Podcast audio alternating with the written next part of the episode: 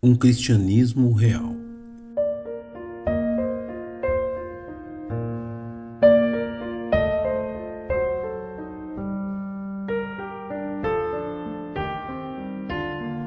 O bom leitor das Escrituras encontra ao final da primeira epístola do apóstolo João algumas das mais fortes palavras de encorajamento dirigidas aos cristãos em toda a Bíblia.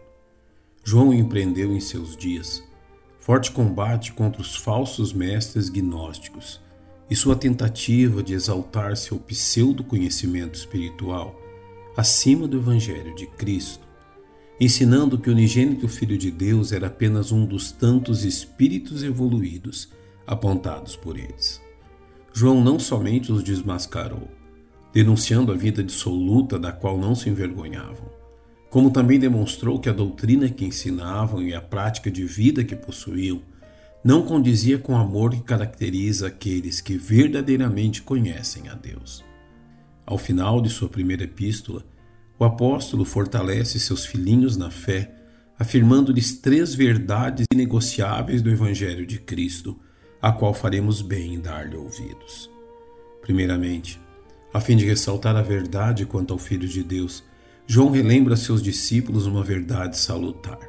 Sabemos que todo aquele que é nascido de Deus não peca.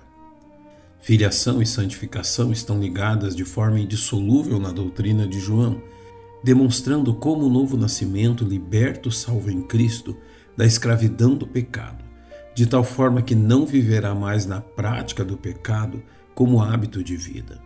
João não está ensinando que o salvo jamais pecará mas que o pecado não será mais aquilo que caracteriza sua vida.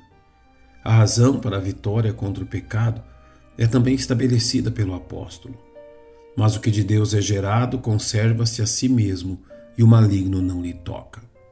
A intercessão de Jesus Cristo, sumo sacerdote dos remidos, guarda os salvos, de forma que o inimigo de suas almas não poderá agarrar-se a eles. Eis o primeiro conforto anunciado por João. A segunda verdade afirmada pelo apóstolo a fim de fortalecer seus filhos na fé é revelada no verso 19. Sabemos que somos de Deus e que todo mundo jaz no maligno.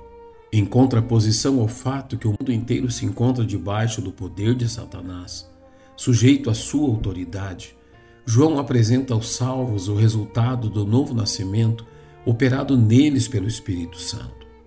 Os salvos encontram-se uma relação paternal com Deus, e esta relação não pode ser desfeita, de tal forma que são propriedade de Deus, que os guarda por meio de seu Filho, de onde não podem ser separados. João conclui sua tríplice nota de encorajamento dizendo: E sabemos que já o Filho de Deus é vindo, e nos deu entendimento para que conheçamos ao verdadeiro, e no que é verdadeiro estamos, isto é, em seu Filho Jesus Cristo. Este é o verdadeiro Deus e a vida eterna. João apresenta a encarnação de Jesus como uma realidade acima de qualquer dúvida, a qual seus filhos na fé haviam tomado conhecimento por seu testemunho. A revelação da verdade em Jesus deu a seus discípulos um entendimento real e insubstituível. O próprio Jesus é a verdade de Deus, não abstrata como ensinada pelos gnósticos, mas real. Acima de tudo, o que o já idoso apóstolo João procura incutir na mente e coração de seus filhos na fé é que o cristianismo é algo absolutamente real.